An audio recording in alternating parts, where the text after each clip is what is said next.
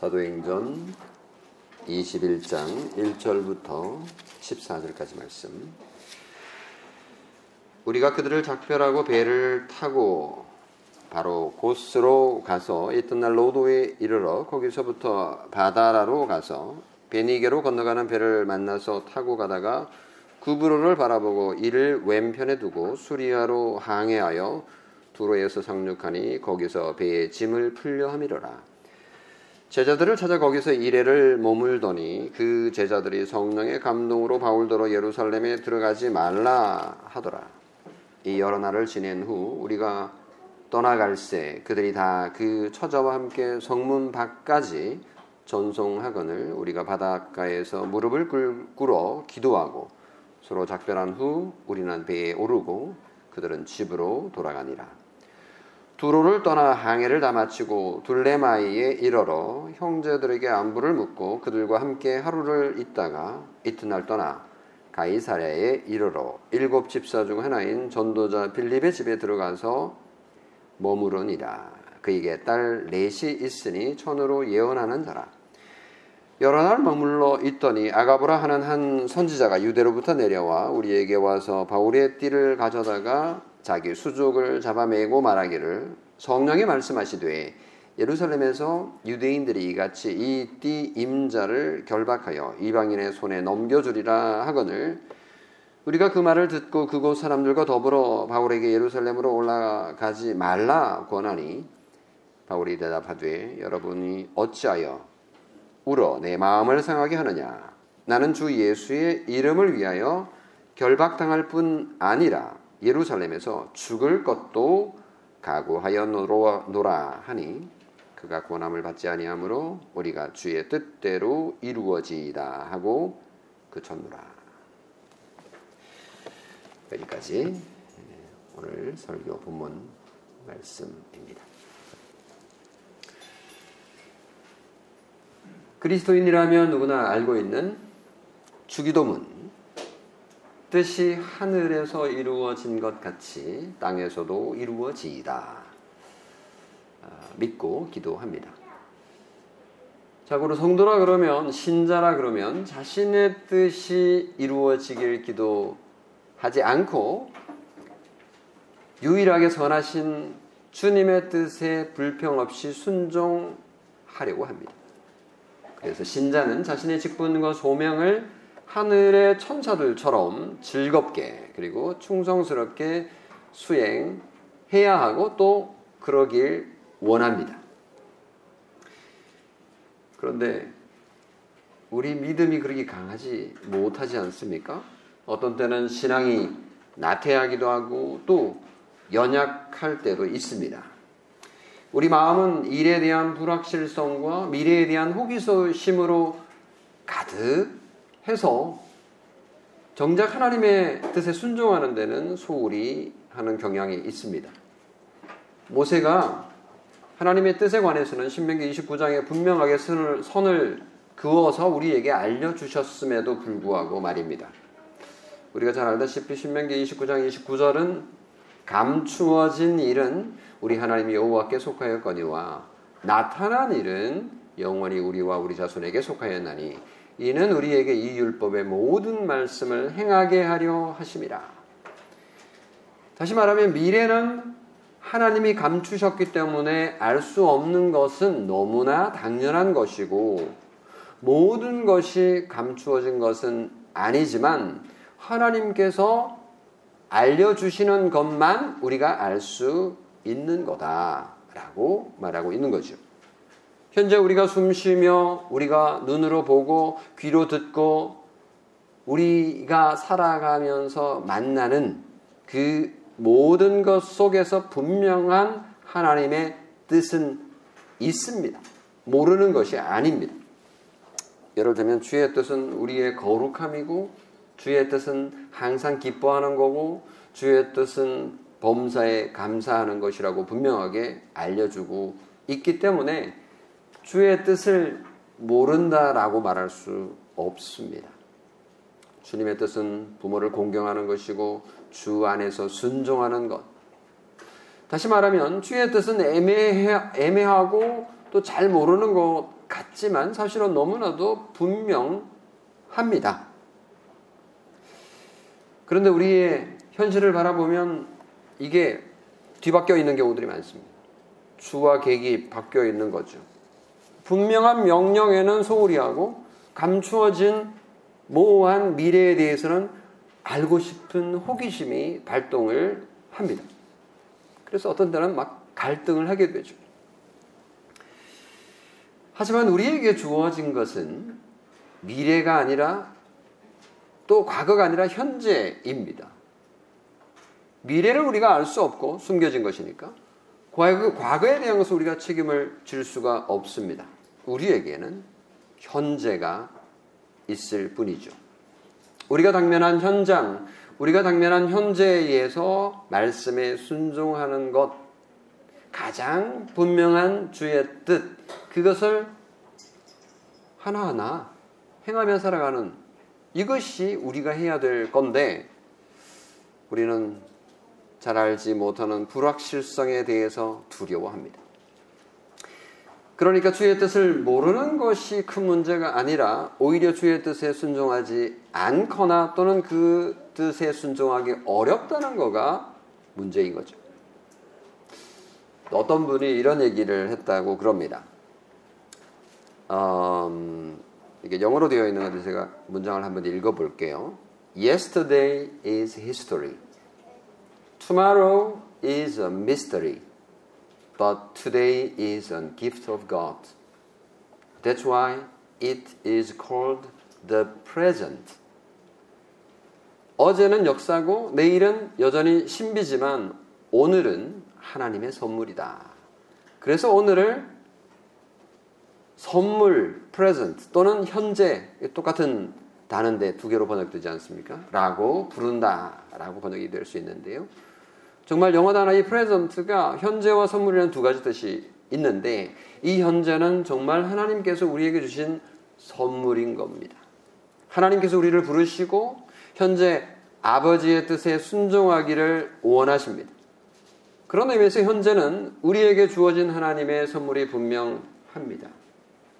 현재의 명확한 말씀에 순종하는 삶을 살아갈 때에 미래에 대한 불확실성을 이겨낼 수 있습니다.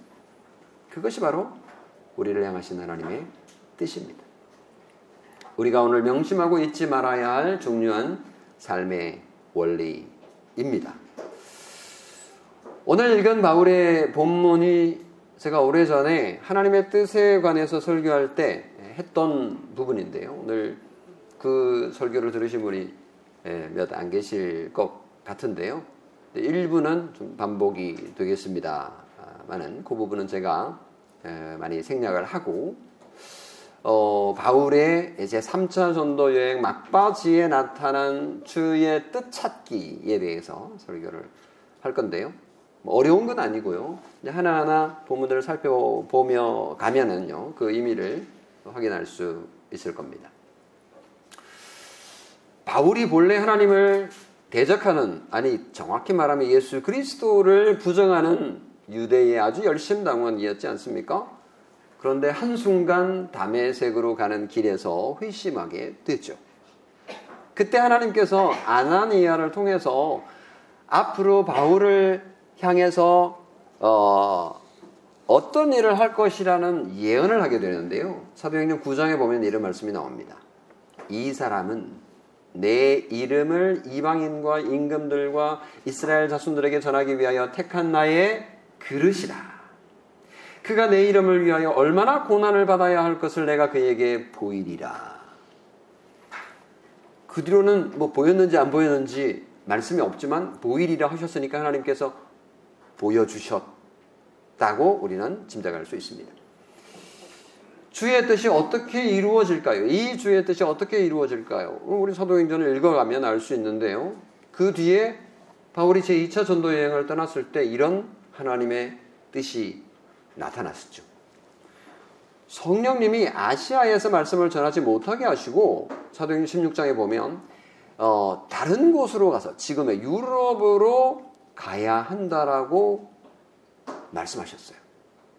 그러니까 바울 일행은 지금의 갈라디아 지방, 브루기아 이쪽으로 다녀가지고 저기 북쪽으로 해서 동쪽 방향으로 가려고 했는데 성령님께서 허락하지 않았던 거죠. 그래서 드로아 지역에 갔을 때 환상을 보는데 마게도냐 사람 하나가 서서 그에게 청하여 이르되 마게도냐로 건너와서 우리를 도우라. 그래서 그 환상을 보고 자기 뜻을 접고는 마게도냐로 방향을 바꾸었습니다. 그래서 유럽으로 복음이 더 강력하게 전파되게 된 것이죠. 그것이 바울은 주의 뜻이라고 확신했습니다. 제 3차 전도 여행 중에 에베소의 두란노 성원에서 백성들을 가르쳤죠. 성도들을 가르쳤는데 그게 다 합치니까 한 3년 정도 됐다라고 하는데요. 그때 바울은 개인적인 소원이 있다라고 알렸는데요. 사도행전 19장에 나옵니다. 하나님께서 자신을 부르신 뜻을 이루기 위한 그 계획은 바로 마게도냐와 아가야를 거쳐서 예루살렘으로 가기로 작정하여 이르되 내가 거기 갔다가 후에 로마도 보아야 하리라 라는 뜻, 그 소원. 그러니까 이건 하나님의 뜻이라고 지금 당장 얘기하기보다는 그 모든 것을 종합해서 바울 스스로 소원하는 겁니다. 바울의 자신의 계획이기도 하고 자기의 소원이기도 한 거죠. 우리도 종종 하나님의 하나님의 뜻을 생각하면서 하루를 계획하고 실천하고 우리가 반성하기도 합니다. 또 일주일이나 또는 한 달 또는 몇 년을 계획하면서 일을 하기도 하죠. 그래서 여기에 가기도 하고 저기에 가기도 하고 저기에서 일하기도 하고 여기에서 일하기도 합니다.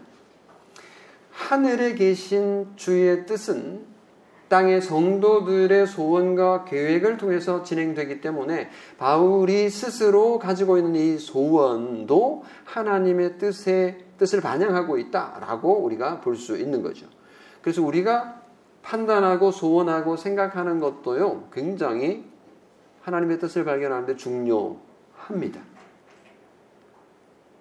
그래서 하나님의 뜻은 다 하나님 거다. 이렇게 그냥 어, 던져버릴 수 없는 거죠. 우리의 생각과 우리의 경험과 우리의 환경도 하나님의 뜻에 포함되어 있다라고 볼 수 있습니다. 빌리포스 2장 13절에 보면 이런 말씀이 나오잖아요. 너희 안에 행하시는 이는 하나님이시니 자기의 기쁘신 뜻을 위하여 너희에게 소원을 두고 행하게 하시나니. 그러니까 하나님께서 우리의 소원, 우리의 계획, 우리의 뜻까지도 활용하신다라는 것을 알 수가 있기 때문에 이 바울의 소원 또는 우리의 계획과 소원도 하나님의 뜻을 행하는데 일조한다라는 것을 확인할 수 있습니다. 그 다음에 이제 바울이 제3차 전도 여행 막바지 지난주 설교였기도 했죠. 밀레도에서 에베소 장로들에게 이런 말을 한 거 이제 생생하게 기억하실 텐데요. 사도행전 20장에 보면 보라 이제 나는 성령에 매여 예루살렘으로 가는데 거기서 무슨 일을 당하는지 알지 못하노라. 오직 한 가지 아는 것은 성령이 각 성에서 내게 증언하여 결박과 환란이 나를 기다린다 하시나 내가 달려갈 길과 주 예수께 받은 사명, 곧 하나님의 은혜의 복음을 증언하는 일을 마치려 하면은 나의 생명조차 조금도 귀한 것으로 여기지 아니하노라. 이 말씀을 보면요. 바울은 하나님의 부르심에 대한 확신이 있어요. 그러니까 바울의 소원은 로마로 가는 거였지 않습니까? 근데 일단 예루살렘으로 가야 되는 거예요. 예루살렘에서 무슨 일이 있을지 모르지만 예, 바울은 예루살렘으로 올라가야 한다는 확신을 가지고 있습니다. 그게 바울의 바램이기도 하고 소원이기도 합니다. 문제는 문제는 바울 자신도 얘기했지만 바울 주변 사람들이 자꾸 와서 미래를 예언을 하는 겁니다. 뭐라고요? 예루살렘 올라가면 잡힌다. 결박과 환란이 나를 기다린다. 예루살렘에 가면 잡힌다. 그러면 그 다음이 뭐예요? 잡혀 죽는다. 라고 예상할 수 있는 거죠. 그래도 올라가야 할까요? 우리도 이런 확신을 가질 수 있을까요? 그러니까 바울 같은 확신 말이죠. 나는 올라가야 된다라고 지금 바울은 확신하고 있는데 그 주변 사람들이 자꾸만 다른 불길한 얘기들을 하는데 어떤 어려움과 고난을 겪더라도 난 갈 거야. 라고 확신하고 행동할 수 있겠냐라는 것입니다. 인생을 살다 보면 이런 정말 환란과 고난을 각오하고 어떤 일을 결정해야 될 때가 있지 않습니까? 그럴 때 흔들리지 않는 주의 뜻에 대한 확신 가져본 적이 있으십니까? 바울은 그것을 가지고 있어요. 자, 그리고 나서 이제 오늘 본문이에요. 바울은 밀레도에서 배로 고스로 가서 로도를 거쳐 바다라로 갑니다. 뭐 이 지역 뭐 잊으셔도 돼요. 이거 그냥 살짝 나타났다가 지나가는 거니까요. 실제로 이 지역을 통과했다라는 걸 지도를 보면 확인할 수 있습니다. 제가 카드 뉴스로 여러분에게 보내드린 거기에 보면 그런 이제 그 경로를 따라서 배를 타고 움직입니다.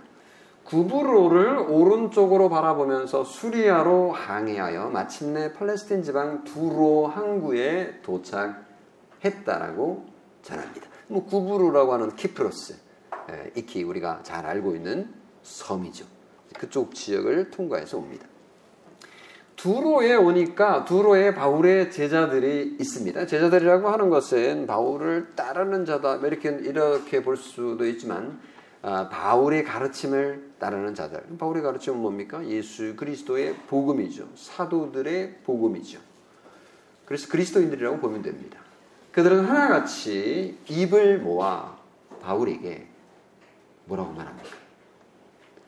예루살렘에 가지 마세요. 예루살렘에 가지 마세요. 말립니다. 그들이 근거 없이 하는 얘기가 아니에요. 성령의 감동으로 그렇게 말하고 있는 겁니다. 진심으로 말하고 있는 거죠. 그들 속에 계신 성령님과 바울 속에 계신 성령님이 마치 충돌하는 것 같아 보이잖아요. 바울이 믿는 하나님, 바울이 바울 속에 있는 성령 하나님, 그리고 그들 속에 있는 성령 하나님이 충돌해 보이지 않습니까? 바울은 예루살렘으로 가는 것이 주의 뜻이라고 확신하고 있고 주변 사람들은 그거 아닙니다. 생각해 보세요. 바울 사도요. 안 됩니다. 이런 경우가 어떻게 해야 될까요? 그래서 살다 보면 뭐 이런 일을 한두 번 경험하는 게 아니지 않습니까? 뭐 이사를 해야 되는데, 직장을 구해야 되는데, 학교를 결정해야 되는데, 뭐 수많은 귀로에서 우리는 결정해야 되는데, 주님의 뜻을 찾아야 됩니다. 근데 이 두 가지 의견이 달라요. 상충되어 보입니다. 성경은 우리에게 분명히 말하죠. 하나님은 무질서의 하나님이 아니다. 질서의 하나님이시다. 그럼 무엇이 주님의 뜻이냐고요. 바울은 주변의 말을 듣지 않습니다. 아, 좀 고집스러워요. 자신의 결심을 꺾지 않습니다. 어, 바울이 정말 고집센 사람인가 싶을 정도입니다. 아니면 바울의 그 결심이 주의 뜻일까? 이렇게 물음표를 던져볼 수 있는 거죠. 두로의 제자들은 아무리 말을 해도 바울이 듣지 않자 더 이상 바울을 막지 않습니다. 바울이 랭을 배웅하죠. 성문 밖까지 나가 바닷가에서 무릎을 꿇어 기도하고 있습니다. 상당히 비장한 모습이에요. 밀레도에서도 에베소 교회의 장로들과 함께 무릎을 꿇고 그 유대인들이 무릎을 꿇고 특히 이제 공, 그 공개된 장소에서 이렇게 기도하는 거가 뭐 자연스러운 건 아니거든요. 손을 들고 기도한다 이렇게 하는데 간절함을 보여주는 표현입니다. 여기 뭐 표현이 되어 있진 않지만 아마도 눈물 바다가 되지 않았을까 싶습니다. 왜? 지금 예루살렘에 올라가면 바울이 분명히 붙잡혀 환란을 받게 될 것인데 그 환란을 자처한다라는 것은 그리 지혜로운 행동이 아니라고 판단하는 것이 너무나도 당연하기 때문입니다. 그래도 듣지 않자 바울을 보내면서 어, 바울의 안녕을 위해서 기도했을 것이라고 짐작할 수 있습니다. 서로 작별한 후 바울 일행은 배를 타고 돌레마이로 가죠. 거기에서도 형제들을 만나서 그 항구니까요 교제하고 가이사랴로 내려갑니다. 그 가이사라에 갔더니 거기에 누가 있어요? 예, 전도자 빌립이 나옵니다. 전도자 빌립이 나옵니다.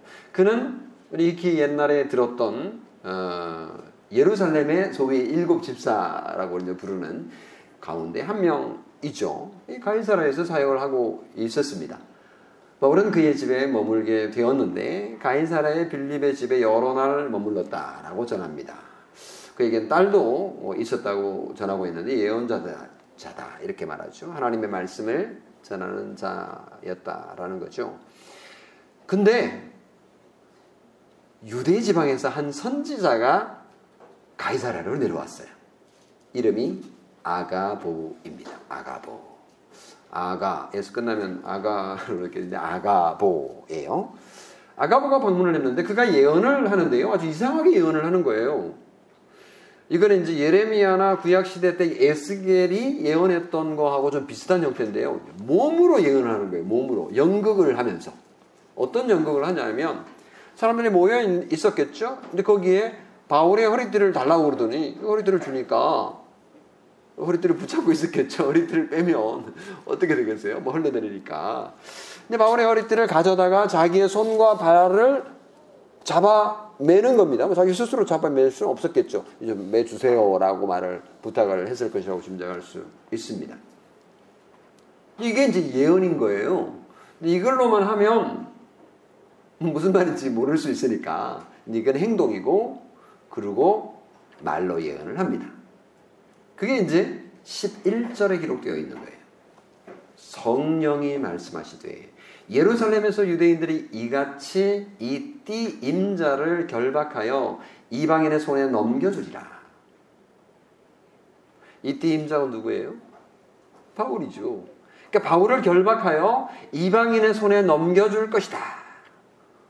앞으로 우리는 뭐그뒤 이야기를 다 알고 있으니까 어 뭐 잡히는 것이 뭐 죽는 건 아니잖아라고 생각을 할 수 있지만 어, 이건 죽는 거예요. 지금 어, 핍박이 심했고요. 그래서 이거는 죽을 수도 있다라고 상상할 수 있는 거죠. 이 말을 들은 바울의 일행과 가이사라 성도들은 모두 하나같이 바울에게 말합니다. 예루살렘으로 올라가지 마시오. 이 12절의 말씀이에요.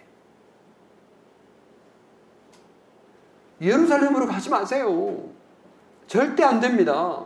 가면 잡혀 죽습니다. 왜 그런 무모한 일을 해야 합니까? 내가 될 때까지 조금만 기다리십시다.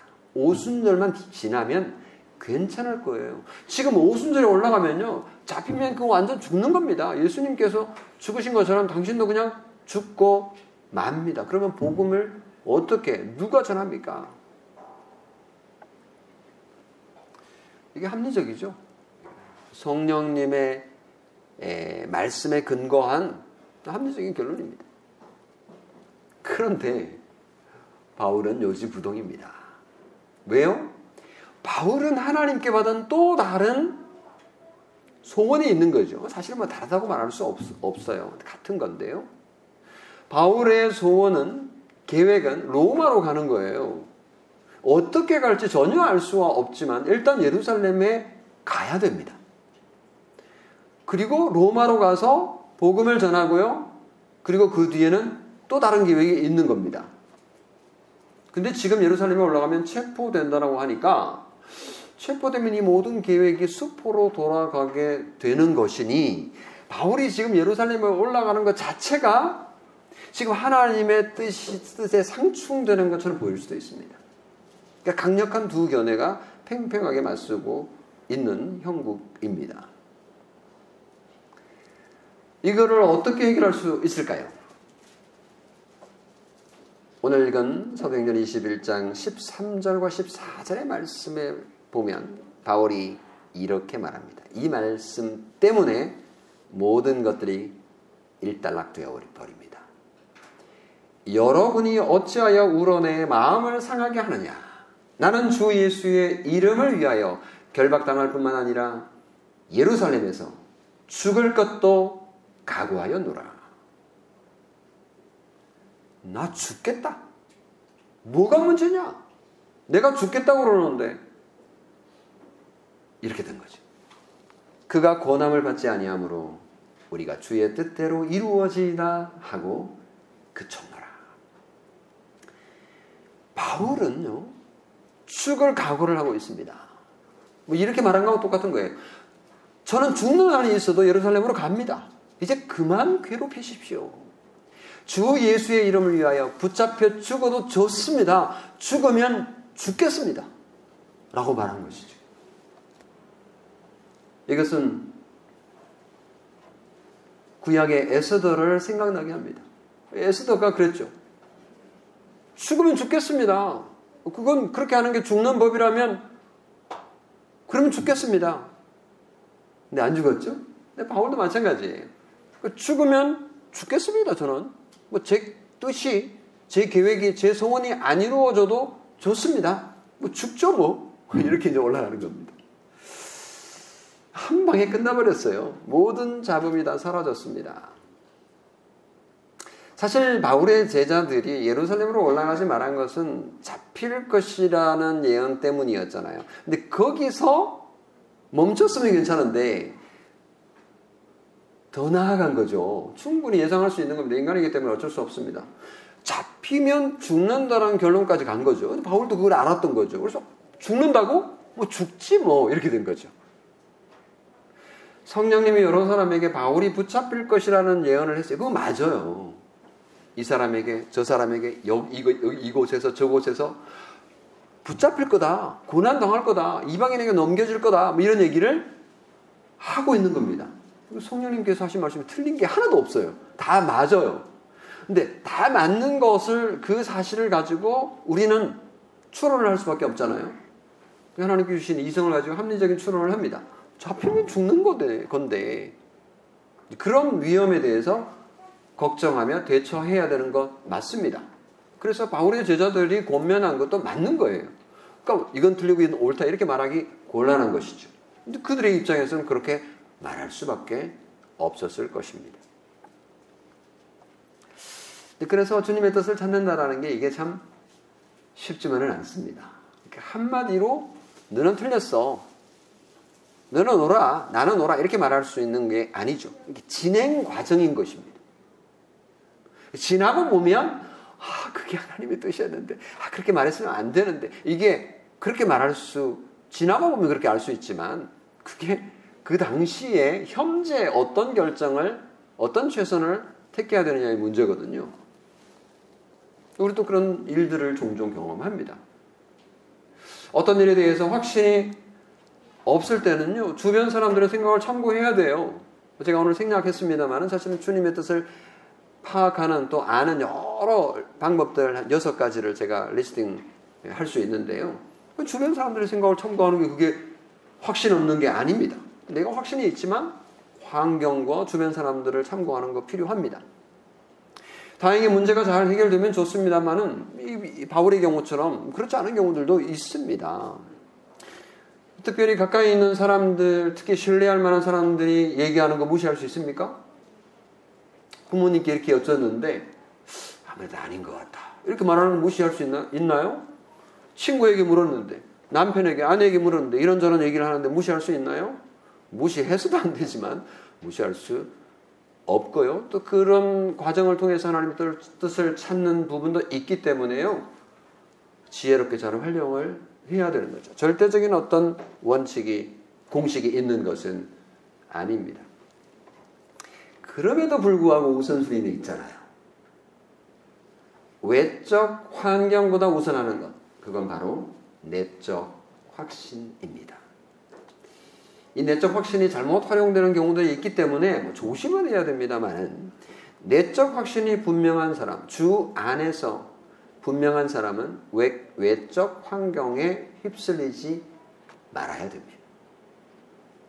결정을 내릴 때 모순되어 보이기도 하지만 예를 들면 바울의 경우가 그렇지 않습니까? 자기가 계획한 것과도 좀 모순되어 보여. 죽다니 예루살렘 올라가서 죽으면 자기의 소원하고도 이게 어긋나고 또 하나님께서 그에게 보여주신 소원 그 뭐예요 비전하고도 좀 뭐 어긋나는 건데요. 뭐 자기는 지금 뭐 네, 죽겠다 그러니까 그거하고도 좀 어긋나 보이지만 그래도 하나님께서 주시는 그 확신 그것이 정말 중요한 거죠. 바울이 로마로 가고 싶은데 예루살렘에서 죽겠다니요.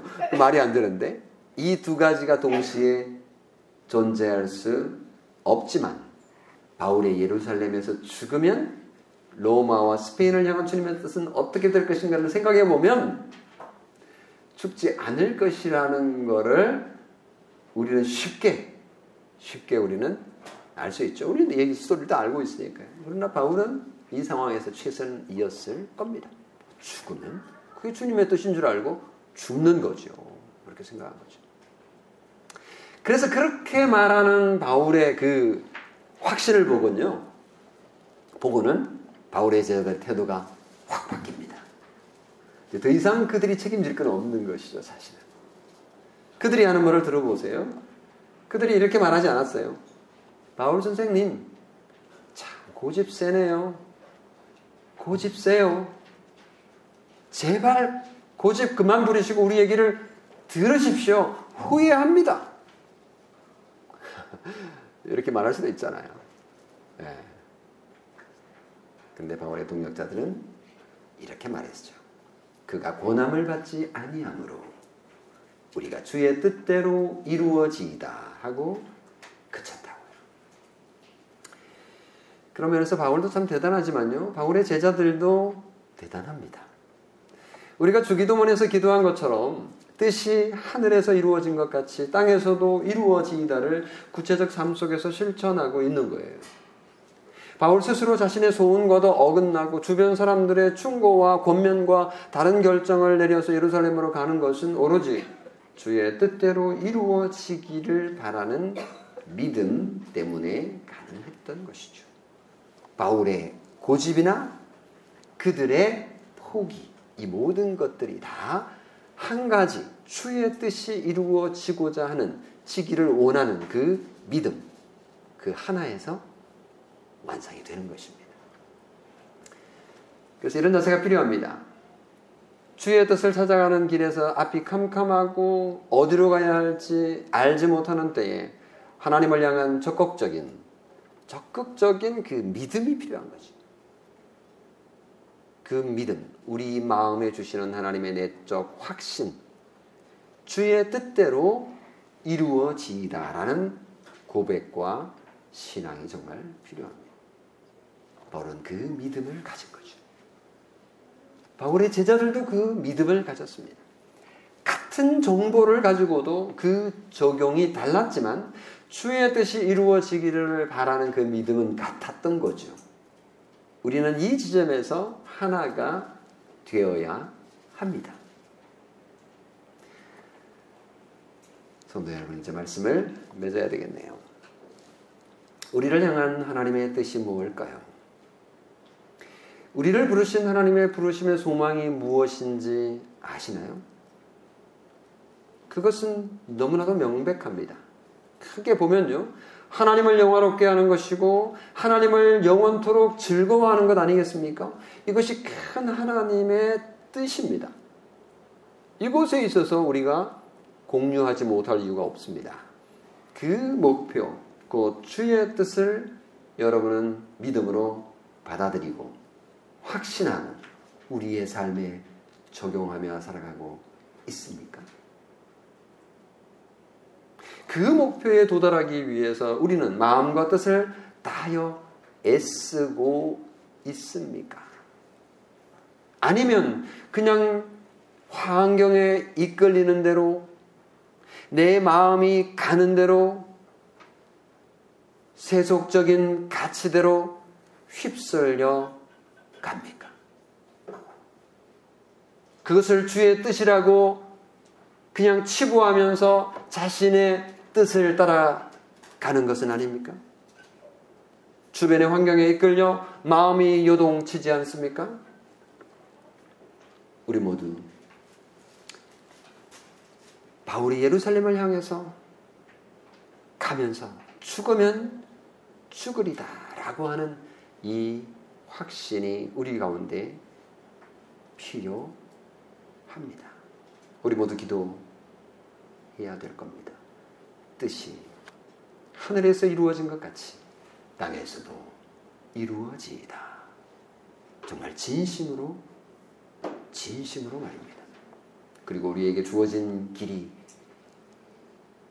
환란과 고난과 아픔일지라도 그 길을 향해 갈 수 있는 그 믿음, 주님의 뜻을 잘 살피며 걸어가는 우리의 삶.